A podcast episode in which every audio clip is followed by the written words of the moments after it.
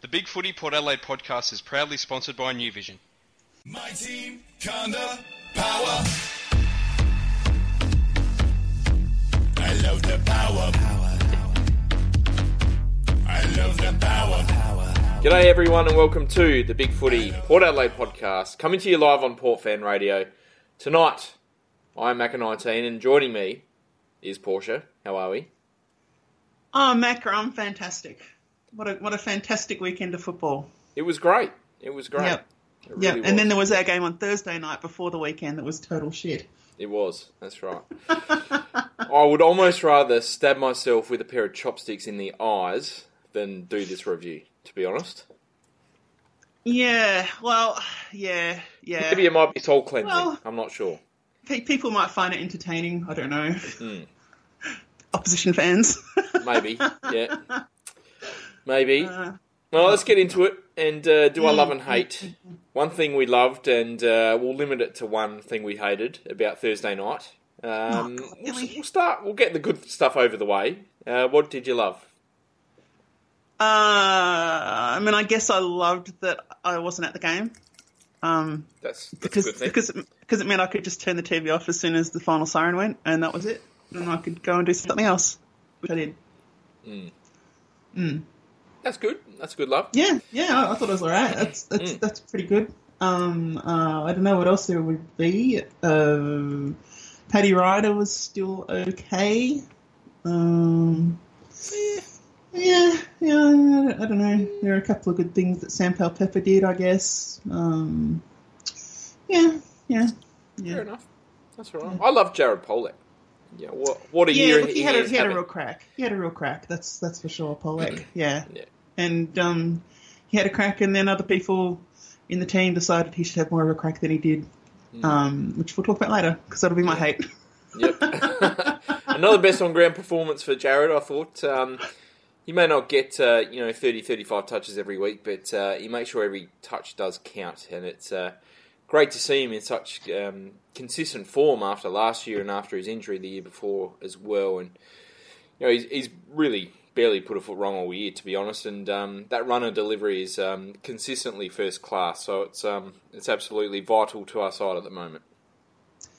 Yeah, look, absolutely. I guess it's so instrumental that even leadership's looking to him for leadership. Even the leadership's leaders in our team, supposed leaders in our team, are looking to him for leadership.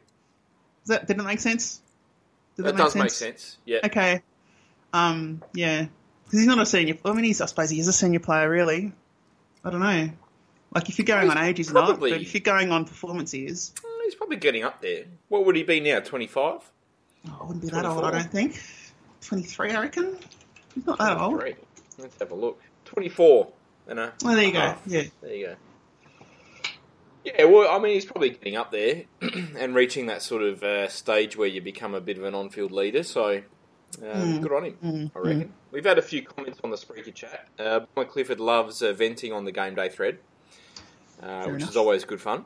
And Pommy Power loved our defence, which was very, very good, I thought. Yeah? For the most part. Well, I mean, it's got the same flaw that it has every time we get beaten, which is that we've got small guys. We don't have a big gorilla that's able to take on the really tall guys. That's really on the weekend? I kind of feel like it did because it made them a threat that we could account for. Hawkins did nothing and Taylor had 2 kicks. I'm looking at my stats. They kicked 1 goal between them. Let's see. And took 2 contested marks between them, so I'm not sure. Yeah. Oh, look. Yeah. Okay. Yeah. Well, I'm not gonna look. I'm obviously not gonna go back and watch the game again, so I can break you down point by point, Macca. So that's fine. I'll let you have that one. Get my word for it this time. That's all right. Yeah. I just can't be bothered challenging it. Yeah, that's fair. Now, your hate for this week. My hate is Justin Westhoff. It's just straight up Justin Westhoff. Justin Westhoff, am I right? Macca, you're a wit. Oh, my God. That was worthy of Rick, that one. That was a good one. That is a Rick joke. He was not good at all. in this game. He is the player that I'm sort of obliquely referring to as someone that is looking to Pollock as a leader, when he really should be a leader on our side. He's played 10,000 billion games, and a lot of them I've been picked him for. And he just showed nothing. He just showed nothing, really. He's a frustrating player. He doesn't kick the goals he should, and you know, he sets a terrible example, like when he went back to Pollock after Pollock had gone to him for a shot for goal. Like, what is that? Yeah. What is that? Seriously? You know, Pollock says, okay, you're in a better position, kicks it to him, and Westhoff decides, nah, you have a go. Like that set the tone for the rest of the game, you know, when that sort of thing's happening. We've had fought last year the concern about players not, you know, taking the kicks that are theirs to take. And at the start of this year, it looked like we'd actually turned it around a bit. Like, we had players that, you know, were not normally noted for being amazing kicks, making sure they did what they needed to do when it was their turn to do it. And that Westhoff move signalled the return to the old sort of, oh, geez, I don't know, you do it. That makes your team fall apart. Yeah. So, no, definitely. I don't want him in that team anymore. I haven't for a while, and I definitely don't now. Is he the least clutch player we've ever had at AFL level? No. There would have to be someone less clutch, but I can't think of them right now. I reckon he'd be up there. I know he's played lots of really good games in the past, but when the pressure's on, he just, like, he's just so mentally fragile that just one thing can set him off for the rest of the game. And you just knew as he marked the ball inside 50 on the halftime siren, he was never going to kick that goal. Like, no. We needed him to kick that goal. He was never, ever going to kick it. And as soon as that happened, that was him done for the rest of the game. He was finished. He was done.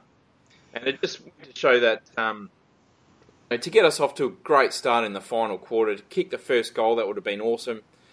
But no, he chooses to play on when he's 25 metres out on a slight angle and shanks the snapshot. And you just think, God, like, how low must your confidence be to not go back and kick that goal?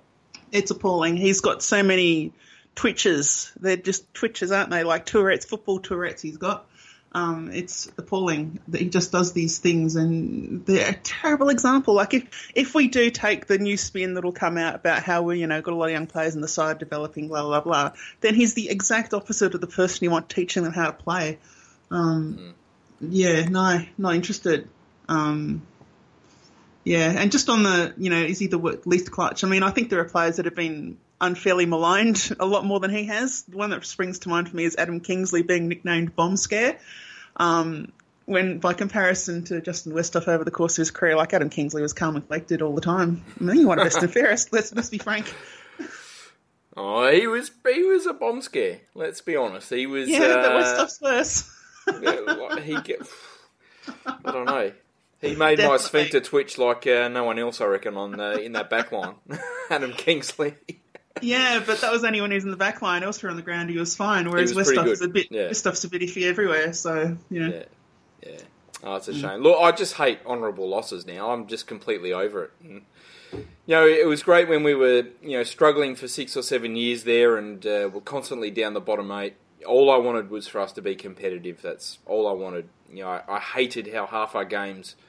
We were just completely out of it early, and you knew not even 5 minutes in, we were no chance of winning most of those games back then. And you know, then 2013 and 14 came along, and you thought, "Gee, how good is this?" You know, we're just competing all the time, and you know, we're so close, and we're never out of games. And you know, soon we just need that sort of extra 2 or 3% development, and then we're going to start winning those close ones. And we haven't, and now it's just bloody annoying. Like, we've just got no killer instinct. Our structures just seem to always get picked off late in those close games, and we just can't get over the line against good opposition at all. And, you know what, I thought we played really bloody well on Thursday night, and we took it up to one of the best teams in the league on their home ground and, you know, their celebration anniversary and all that sort of stuff.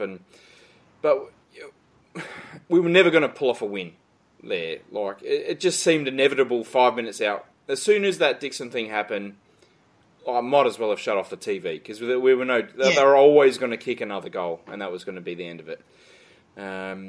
And look, it's just another example of how we can't beat good teams, and no matter what we do, we just can't get across the line. And you know, is it going to be another generational change before we do actually start winning these games? Well, look, I mean, I guess there's a few things to look at there. The first one is, like, we've made jokes about it in the past, and we're currently one of these teams, is that we are a side that's relying on marking smalls. And in pressure games and finals, they're not the players that will win the game for you. Yeah, Robbie Gray is good when he takes the mark, and he's all right at the stuff, but he's at a point where he needs to take the mark, and if you're putting the tool on him, he's finding it really pretty tough for the most part. Yeah. And so that's not good. That means we should be playing a tall forward, and we're not. And we're not developing them. You know, we're playing SANFL, but that's not developing them because they've got to learn AFL like every other player in the side. So if you're looking for a positive sign for the future, I mean, it's not there because we're not putting them in the side. You know, we're drafting them. We've got a couple of guys on the list right now that we think are probably possibly going to be okay. But if you don't play them, if you just never play them, then they're never going to fill that gap that we actually have. You know, they're never going to reach from being good at SANFL to being good at AFL. They won't make that jump. And We've got how many years of proof that that's the case now? Lots. Lots and lots. You know, that's how are we going to get close to it? Oh, when we're realistically, I don't think we are. I don't think we are, really. We've got to have a lot of things go our way for that to happen. This was us with our best team, not being able to being in a position where we were not going to beat Geelong, and that's with two glaring weaknesses in our side in Ryder and Dixon. You know, in that if they're gone, we're done. Like we've got nothing. We're not there. We're not strong enough as a list, not as a team, but as a list across the board. And I guess this is probably the time, even though he's been guaranteed another year by KT, thanks KT, this is Ken Hinkley's fifth year, and 5 years is considered to be sort of like the assessment mark for coaches, realistically. Like if a coach has been around for 5 years, they've had a fair crack. What's going on? I don't know. I just sort of feel like Hinkley, he's there for a long time. You know? I just, by comparison, I went through looking at the history of Rodney because he's sort of been annoying me lately, just by existing. And when you see his 17-year coaching career, he's had a total of 7 winning finals, but he started well with a grand final in his first year as coach, and then he's turned into a 17-year coaching career. I just worry that Hinkley's in the same boat, and he had a good start. He hasn't got any new tricks. And that we might be okay competitive, but that the reality is that like Sydney and like the Western Bulldogs, we won't get anywhere until he's gone. Yeah. You raise a great point about trying to get our SANFL forwards into the AFL. And I think it really needs to happen as quickly as possible because we've seen throughout our entire AFL history, we don't develop players. We don't develop tall forwards, I mean. We've only really developed 2 in our entire history, or maybe 3. Treaders, obviously, Justin Westhoff, and Ted Cornes, and that's about it. Yeah. So 3 in, 20 years is probably not good enough, really, to be honest. We've had plenty of opportunities. We've given players a bit of a crack in the past, and it just hasn't happened. And I would hate for the same thing to happen with Marshall and with Howard, or even to a lesser extent with Eddie as well. Like we just need to get these players into the side. And look, if that means dropping West off, then so be it. You know, he's, 31 years old now? He's not going to play in a premiership. I think we would be much better off putting the faith in someone else on our list to try and do the same job that he does. Well, what is that job? Which should be achievable. I don't want anyone doing Westhoff's job in our side. I want him to be replaced by a forward that plays as a forward. Thanks. No, that's fair. That's fair enough. Right. Question time. Okay. Needs Gravy has asked, should Robbie change his name to Robbie Selwood? Would he get more free kicks then? No, but it would be good if he had a longer neck. So he should wear one of those. I think that they have the thing where you put lots of copper rings around your neck and you slowly increase the length of your neck. Like maybe if he'd started that when he was 18, he'd probably be getting lots of frees by now, but I think it might be too late. Might be too late. You'd also be 6'5", so yeah, that might have been the answer. Opportunity lost there. Sue DeLance has said, of our four losses, Hammer has only been named in the best players once. For a player who had so much potential and is highly gifted as he is, what's gone wrong and can he still become the player we thought he would be? He's a sweeper, and in the losses, there hasn't been enough for him to sweep, so he hasn't been in the best players. Yeah. He's not the guy that... This is the thing. This is the difference between him and Dan Houston, is that Hammer's not the guy that brings the ball to ground. He's not the guy that really does the intercepting marks all that much, unless it's been a really errant kick going forward. He's the guy that sort of goes, there's a loosish ball, or, okay, I'll stand back here, and then, you know, they'll be under pressure right now because the other defenders are doing their thing, and so it should come this way. He's a seagull. He's a seagull, let's be honest. He's a seagull. He's dead set a seagull, and so they're never the players that stand up in your losses. No. Is he going to become the player we thought he would be? No. Not at this stage. He never was. That boat has sailed, I'm afraid. He never was. That boat has long sailed, unfortunately. Yeah. But look, I think he's had an okay year. For a seagull, yes. But in these sorts of games, you need your leaders to really stand up. And once again, I don't think he really did at all. Unfortunately. Well, how does a sweeper stand up? Like, what do they do? The only things they can do that will really influence the game is not be seagulling, yeah? Mm, yeah. That's the only things they can do. So that makes it realistically the only position that he's proven that he's capable of playing on a consistent basis is not one you can lead from anyway. Yeah. How he ever made the leadership group, I don't know, but there you go. Yeah. Wharfie1870 has asked, how much wood would a duck sell if a duck could sell wood? I don't know. What's the market for wood sold by ducks?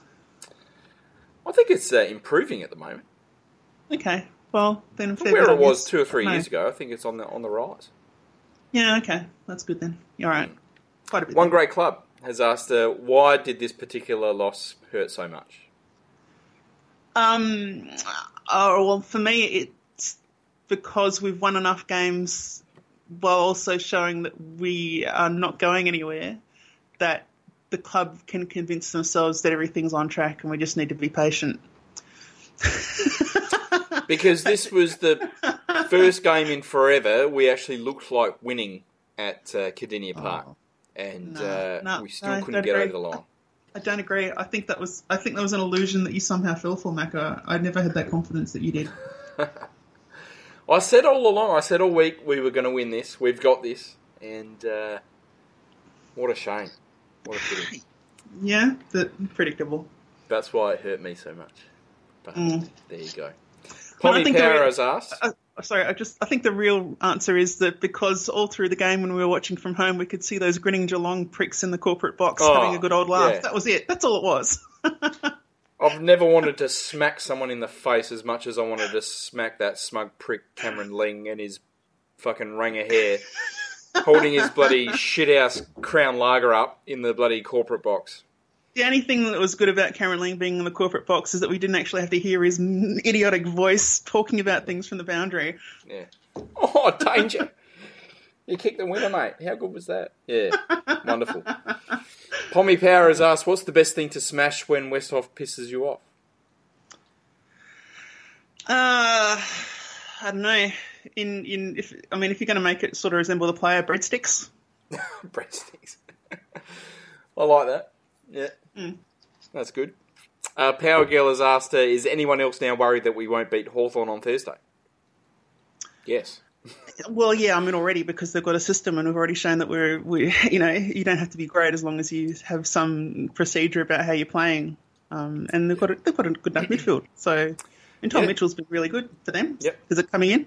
They've lost Lewis, sure, but Mitchell's been not a straight replacement, but he's been an adequate replacement.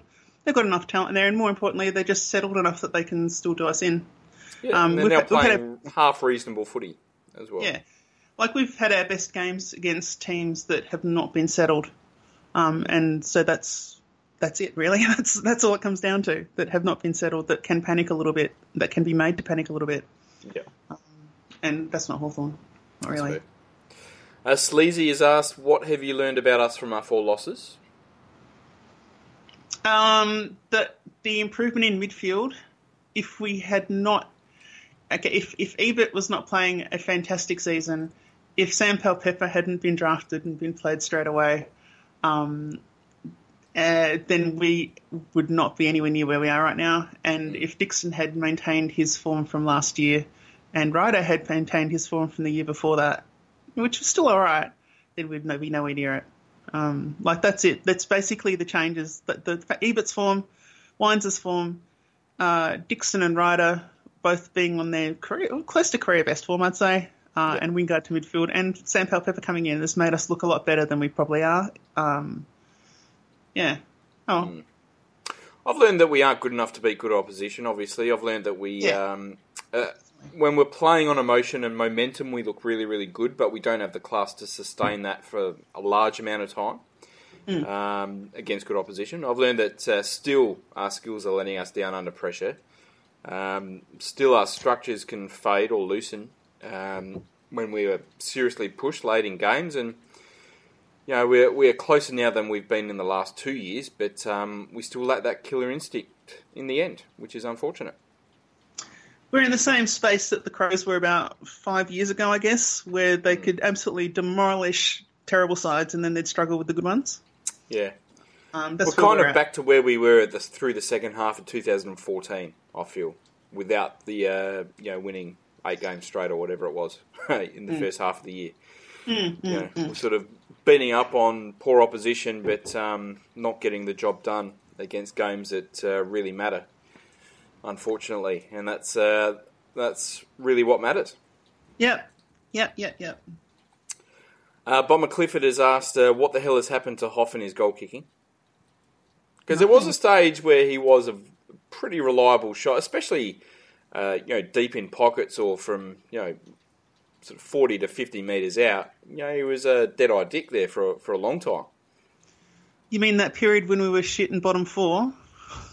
No, sort of through 13 and 14, I reckon he he was looking really good in front of the sticks. Well, he was out of contract in 14, wasn't he? I don't know. I'm not sure. It could have been, probably. Yeah. I don't know. It's just gone by the wayside, hasn't it? We've just been talking about the fact he's a confidence player, yeah? So that's all it is. So he's clearly short of any sort of confidence at this point in time, and it has been for a while. Yeah. And his miracle goal against Gold Coast, that's a perfect Westhoff kick because there's no expectation he gets it right. But you put that expectation on him and you put the timeliness of it on him and then he's no good anymore. So that's all mental. Long Live PAFC has asked, is the system more important than skills? Have our skills improved or are our structures more consistent and reliable, making it easier for players? I don't think our improvements come from skills, really. And I don't think the system's changed all that much. I think that the calibre of midfield we've had has been better. And we've been aided enormously by the fact that Paddy Ryder's a good ruckman in midfield. It's the same answer I gave to the last one, so I'm not going to repeat it all. I don't know. Our system's definitely improved. Our defensive structures have definitely improved, I think. I reckon our skills have gotten slightly better. I reckon defence is about the same as last year, honestly. I reckon the improvement in defence has come entirely because of the improvement in midfield. Maybe.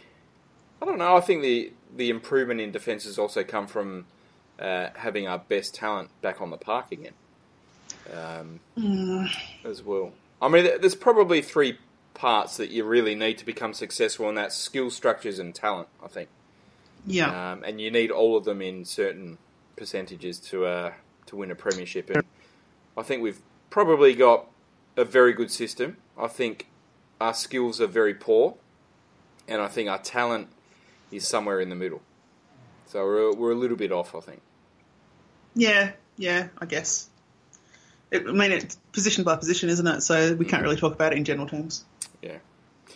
Right, let's talk about the... before we go on to our review, we'll talk about the controversial, much talked about incident from the weekend, which was Charlie Dixon taking 30 seconds to line up for goal late in the game. He got called to play on, which has happened probably 2 or 3 times in the last 12 years that the rule was brought in.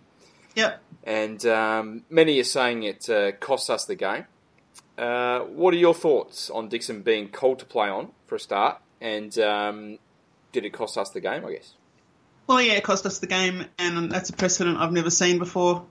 It reminds me, ironically, of a Geelong game, I think it might have been back in the 90s or early 2000s, where everyone was stunned by the fact that the last quarter ended really early at Footy Park, and we lost because we thought we had another 5 minutes or so, and it just ended suddenly.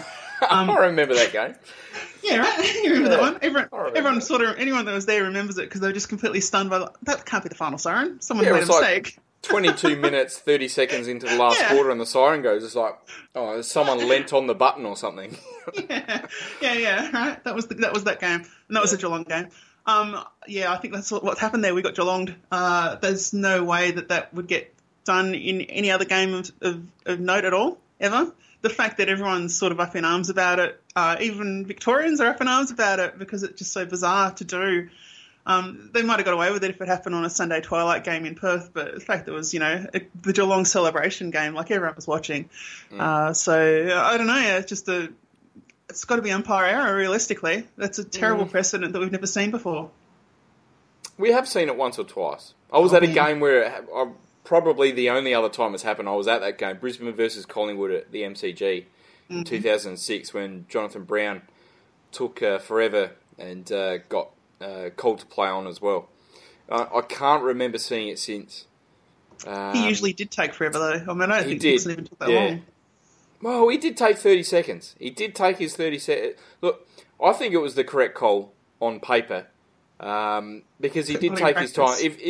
If they went early and he only took 25 or 28 seconds, I would be absolutely furious. But he did take 30 seconds. By the letter of the law, he should be called to play on, and they did that.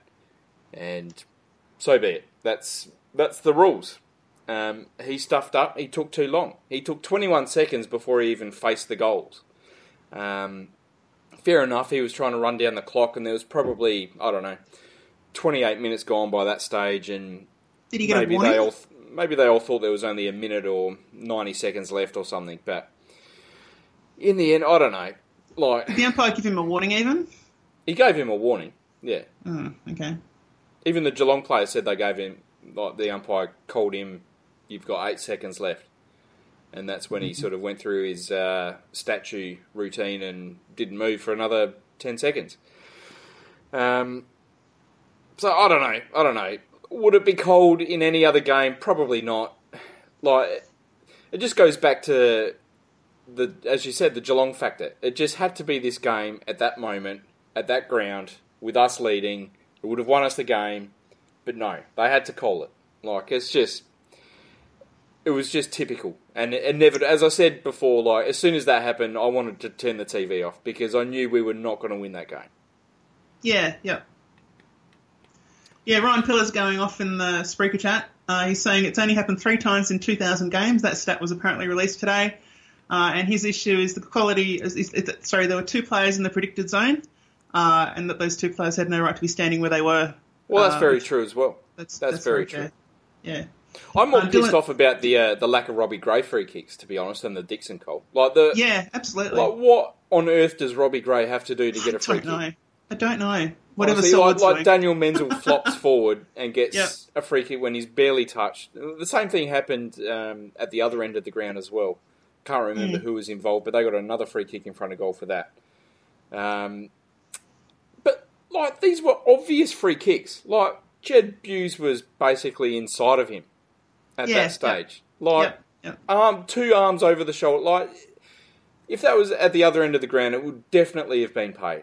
They were the decisions which infuriated me more than the Dixon call. Yeah, it's always the non-free kicks that we should be paid that we aren't, that are the real killers for us, realistically. Every week you could say that. So is Robbie Gray... a victim of, there is the sort of word around town, I guess you'd say, that he does play for free kicks. And he does a bit. Is he now a victim of that? No more than anyone else. No, he doesn't. Every team in the AFL has someone that plays for free kicks as much as him, and he gets less than all of them. There's no doubt. Every team has them. You can't possibly mention Robbie Gray without first of all mentioning Joel Selwood. Like, he's miles ahead, miles ahead, because he actually gets him paid. So yeah, no. I don't know. It's I don't think it cost us. Did it cost us the game? I don't know if it cost us the game. I'm not sure. Yeah, it did. Yeah, definitely.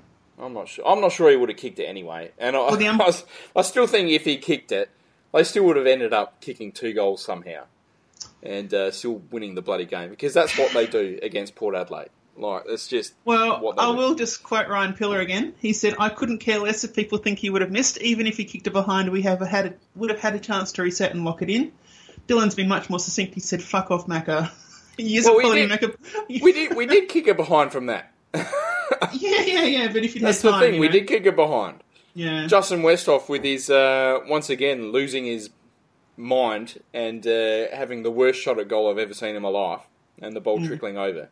Like, there were so many other things that went wrong after that moment as well, but yeah, so bloody frustrating. But I don't know. Will we ever see that again? Will we ever see someone take too long again and get called to play on, or is this the Kane Cornes rule?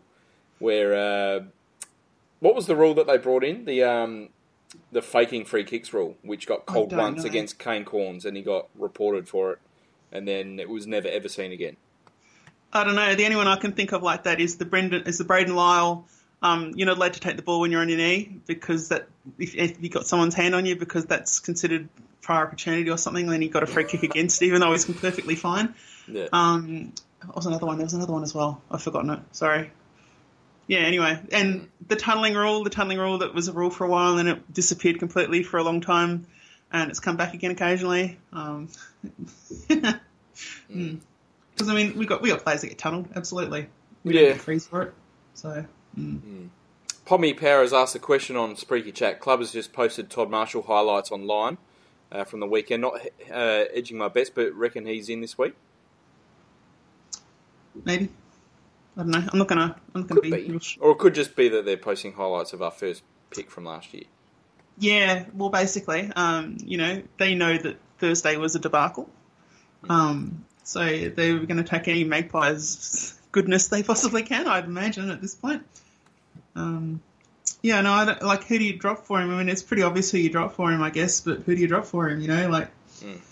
If you drop a forward for him, okay, I guess. And I guess that, Aaron Young and Jarman Impey maybe made a case that, they should pull their fingers out a bit, but I don't know.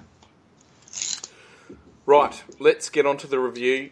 Port played Geelong at Cardinia Park last Thursday and left with a shattering 2-point loss, 11 goals 13 to 11 goals 15. Robbie Gray was the only multiple goal kicker with 3 goals, breaking free from Jed Hughes for those 3 moments there. Where do we start with this one? How do you think we played overall? Well, first of all, I'd say that, we should walk away from that game really satisfied because we won 3 quarters, which we technically did on the scoreboard. We won the first quarter and we gained 3 points in the third quarter and we gained 3 points in the last quarter. So if we'd had 5 quarters, we would have won. Yeah. I think we've won more quarters of football this year than any other team. Probably. We're sitting, eighth or something. So. Yeah, that sounds about right. Yeah. Look, everything went wrong, didn't it? Pretty much. Our defence did as much as they could. Most importantly, though, our midfield just got kind of eradicated for the most part, and our forwards were not able to fire. Yeah. That's really it. I thought, considering the amount of ball that was coming into Geelong's forward 50, especially through that first half, I thought our defence held up.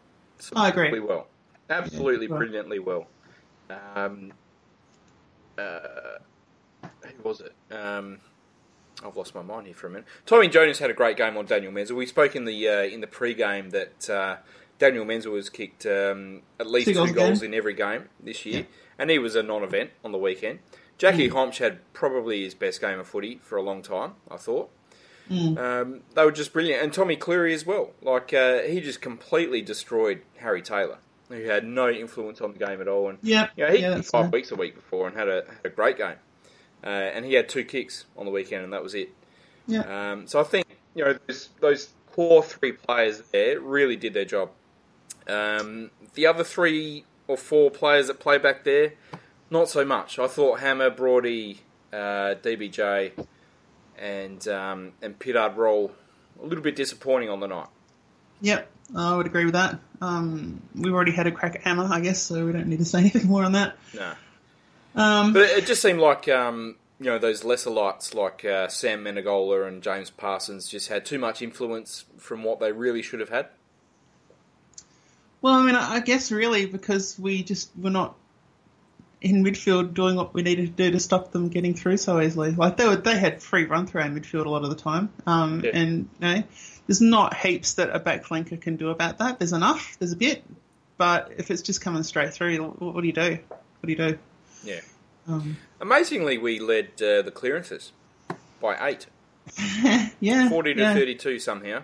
It didn't seem like that on the night. I would have thought Geelong were well in front on clearances because it seemed like they were getting first ball out of the midfield for much of the evening. Well, I mean, we had 53 clangers to 36, so that's probably part of it. Yeah, that's true.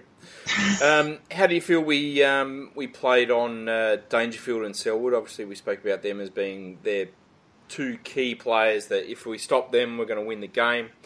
I thought for three quarters we did a pretty good job. Dangerfield didn't really have much influence in the first three quarters. Selwood was getting on top by then. But then they both went nuts in the last. And could we really have done anything more to stop them from influencing that result? No, not really. No. Well, let's put it this way. Between them, they had 9 frees, 4 and 3 against. So, no. That's true. That's true. You know, you give two of their best midfielders a net total of 6 frees in favour. That's a pretty big edge for any defensive midfield to do much about. Yeah. Yeah. I think Ebert... I don't know if I liked Ebert's game on Selwood or not, looking back. Like, I thought he did okay. I thought he had some crucial ball himself at times, especially through that second half. But in the end, I think he just gave Selwood too much space, especially at that last contest in the goal square, where I don't even know what... I hope they all got torn to shreds over that Dangerfield goal because there was 2 or 3... really bad things that happen that just should not happen. Yeah, look, Selwood got away and Dangerfield got away, like you said, in the last quarter particularly, when the game was actually important. So it doesn't really matter what you do the rest of the game if you don't control them when it counts, realistically. That's an old football story. That's not a new one. If you shut out, you know, any good player for three quarters and then they tear you apart when it matters, then it doesn't matter that you did good for three quarters. Realistically, it does not matter at all. So, yeah, no, that's right. I don't know. I was disappointed that Ebert let Selwood free in that last contest. I was really disappointed that Sam Gray decided to bowl watch and lose the best player in the competition. Yeah, basically in their goal square, which. Really ended. If anything cost us the match, it was that decision there. Yeah, that's fair. I reckon the Sam Gray out of the team bandwagon's probably pretty full right now, Macca. What do you reckon? It's at its peak. It's at peak bandwagon. I'm the president and CEO of that bandwagon right now. Yeah. Look, he kicked a good goal to start the game, and that was. He did that last week. He did nothing else, and he cost us the game. So, look, honestly, bring in anyone else, someone else. I kind of feel like he's still living in the era of the sub where he could play a good quarter and then get subbed off for the rest of the game because he did well the first goal last week too, didn't he? Yeah. Or whatever it was. He's just not consistent enough, really. Yeah. But who do you bring in at this point? If you're going to take it on yourself to stand next to Dangerfield, put an arm on him, and look after him at a ball up in their goal square with a minute left, you keep eye on him. You don't lose him. No. You don't let him 3 metres out the back for a handball over the top to kick the winning goal. It does not happen. In Geelong. Disappointing. Yep. Very disappointing. Yeah, how did you find Ryder's game? I don't think he was as effective as he's been recently. he broke even on stats, I guess, but I just felt like he wasn't. Again, this is probably a quality of midfield thing as much as anything, but I just felt he didn't have the same impact he's had previously. And I guess, you know, it's easier for teams to work out what you've got to do against him. So, you know. I'm just wanting more from Paddy. Like, I'm loving his ruck work at the moment. He's obviously getting a lot of the ball, a lot of hit outs to advantage. But around the ground, he's one of the most mobile big men in the league. And I just feel like he's underachieving around the ground at the moment. He's not taking enough marks. He did kick a great goal in that in the last quarter. But I just feel like I'm wanting more from Paddy. I feel like there's another sort of 10, 15% that he can go to. Yeah, look, I mean, I don't think he's an Adenoi. You know, he's not the guy that when he's not rucking, he's the gun midfielder. Like, he's a ruck, and when he's not a ruck, he's probably a key forward. So, you know, you got to work out how to make that work, really. I don't think he's ever really been a player that's been heavily involved in the ball going backward or forward. Yeah. Ever. So, you know. Travis Boak. There's a lot of talk on Big Footy about Travis Boak at the moment. How did you see his game? And I guess the big questions are: A, is he finished? And B, should he be captain? Look, his game reminded me a lot of watching the St Kilda game with Nick Riewoldt, where they beat GWS. In that he was playing in a side where everyone else could do things that he couldn't, and he just looked old and past it. And that's exactly how Travis Boak looked this game. You know, he'd be on the end of a chain, and he just didn't have the agility to turn it into something. You know, he's getting on. There's no doubt. And it's kind of like what we saw with Kasisi when he was tailing off, and just was, you know, he was okay at getting knocked about a bit, but when it came to showing a bit of finesse, he just didn't have it. And I feel that Boak's hit that point. That's a bit worrying. Yeah, I don't know. I could see him. Not sure. I reckon he's gone. I reckon he's done.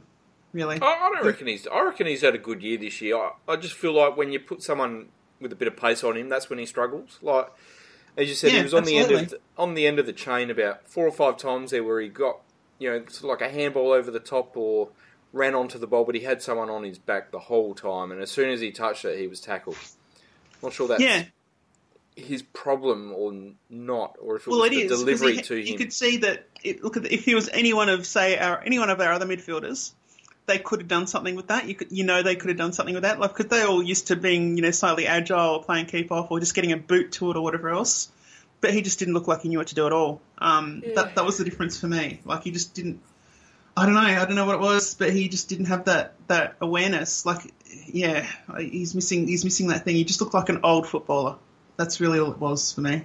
I don't know, but then I look at there was a couple of times when he went into the midfield, and I thought he turned the game in our favour twice. But that's what I'm saying. Is he's through that second quarter now, and through the last quarter when he moved in there, like we kicked goals because of his clearance work. So maybe we're just playing him in the wrong position again. Like maybe he just needs to go back to being a pure midfielder. Well, I mean, he might be a guy that if he's not in the midfield, he's on the bench. But then, you know, you've got to make room for that in your side, don't you? Yeah, so you do. Mm. Sammy Powell-Pepper, I thought he was pretty impressive on the weekend. In terms of his grunt work, I thought his usage of the ball was good. Yeah, I think. Yeah, he turned the ball over quite a bit, and that's probably the worst game he's played in terms of his skills. But I did like how he physically stood up to Geelong's midfielders. Look, I mean, I like that. I don't know. I might be being unfair, so I'll quickly check the stats before I say it. But it felt like he gave away stupid frees as well. He gave away 4 free kicks. Yeah, there you go. Yeah, and I felt like he was trying so. It reminds me a bit of Wingard, but in a midfield role, and he was trying so hard to make something happen, but he forgot he had responsibilities going the other way too. And I feel like he's playing like that right now. Like, he's just trying to make something happen constantly because, you know, no one else is. Yeah. And he's not being held accountable enough for making sure that the other way works. And that's kind of, like Ollie Wines in his first year in a way as well. Ollie Wines may be a bit more accountable, but not much. I think that's just a coaching development thing for him right now, that they need to say, hey, look, you're playing the AFL side, and it is good that you're trying these things, but if you don't keep your eye on the fundamentals, you're going to become a useless player. Yeah. Which is true. That's true. Ryan Pillar has said on the Spring Chat, it's Ollie's time to become captain. I see having a couple of stellar post-captain seasons like Wangardine. agree with that. I feel like once Oak is free of the captaincy, I feel like he'll get back to his best, I think. Nah, I reckon he's going to be that one-dimensional player forever now. I'm going to disagree. I don't think so. Okay. I would query one thing, though, which is that if Wingard's going to be a midfielder now, maybe he's captain. That was the only reason people didn't talk about him in the past is because he was a small forward, and in small forward, captain doesn't really work. But if he's a full-time midfielder now, I think that he's definitely a player that you see it more than with Ollie, in that he's a player that really tries to lift the side and lead by example. So I would not be shocked if he was considered at least certainly a lot more strongly than he has been so far. We're all acting like it's a Monty for Ollie Wines right now, and I think it's a bit more of a closer race than that. Yeah, possibly. I've never really thought about Wingard as captain in a long time. Wow. Yeah. But you are right. If he is going to become a full-time midfielder, then he would certainly be up there, for sure. Yeah, because he does have that leadership potential. I think he was state captain at under-18 level. He's got the X factor. He's got the that ability to win games, to lift players around him. So does Ollie Wines, but not the same it's a tough call. It's a tough call, that one. Like, I feel like Wingard, when he's on fire, like, everyone lifts a bit. Yeah? Yeah.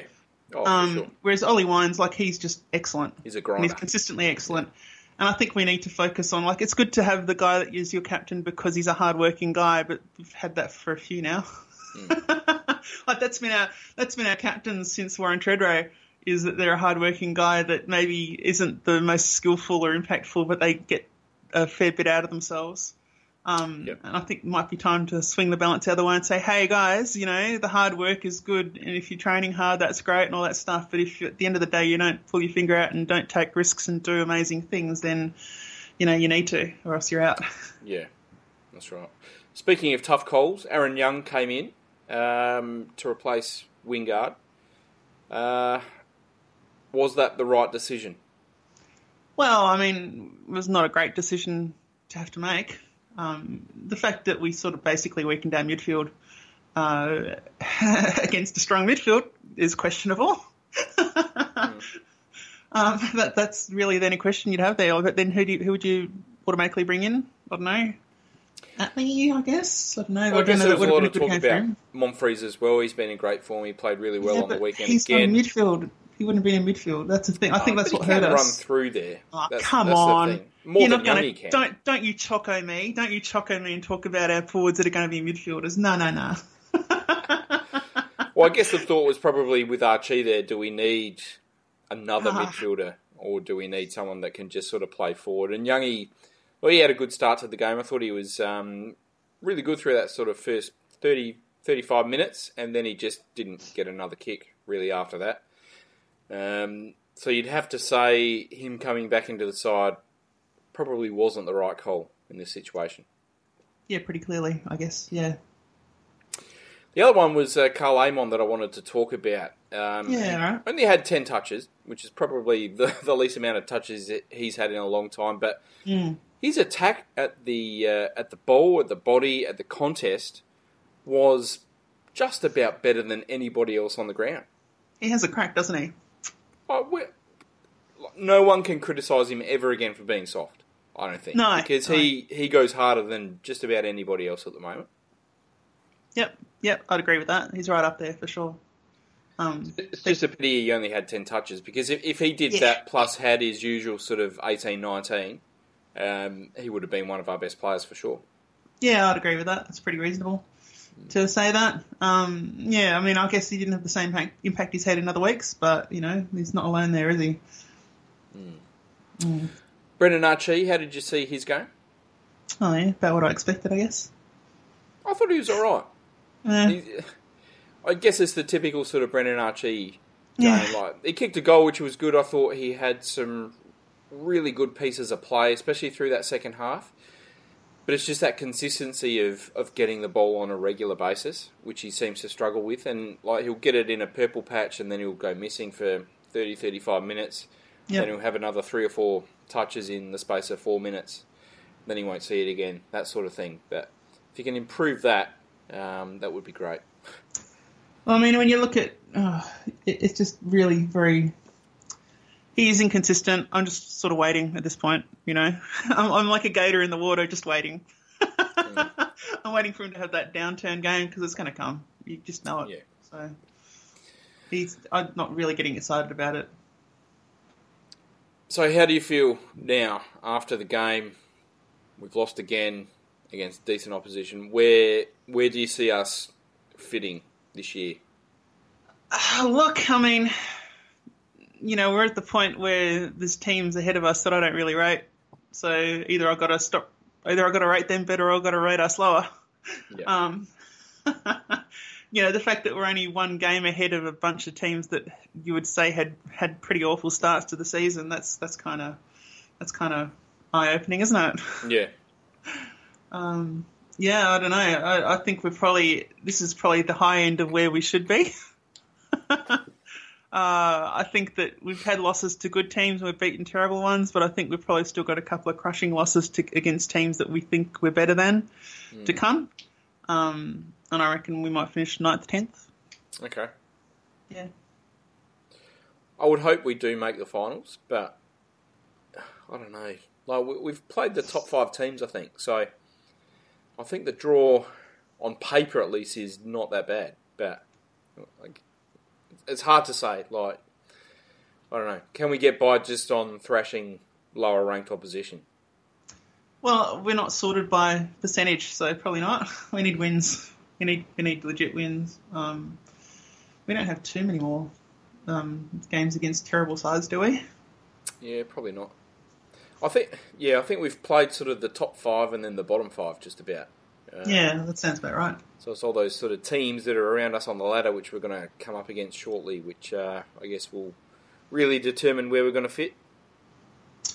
Yeah, like Essendon, I don't know what's going to happen with that. You know, they should beat us, I would imagine. Collingwood, how do we match against Collingwood right now? I'm not sure. Richmond, Adelaide Oval, we should win that one. We're all thinking we should win that one, but maybe that's the one that Richmond pull out of their arse and smash us. And then we get West Coast in Perth, and there's a few fixtures there. Port versus St Kilda in Adelaide. That's another one that could go wrong given St Kilda's current form, which admittedly is still inconsistent.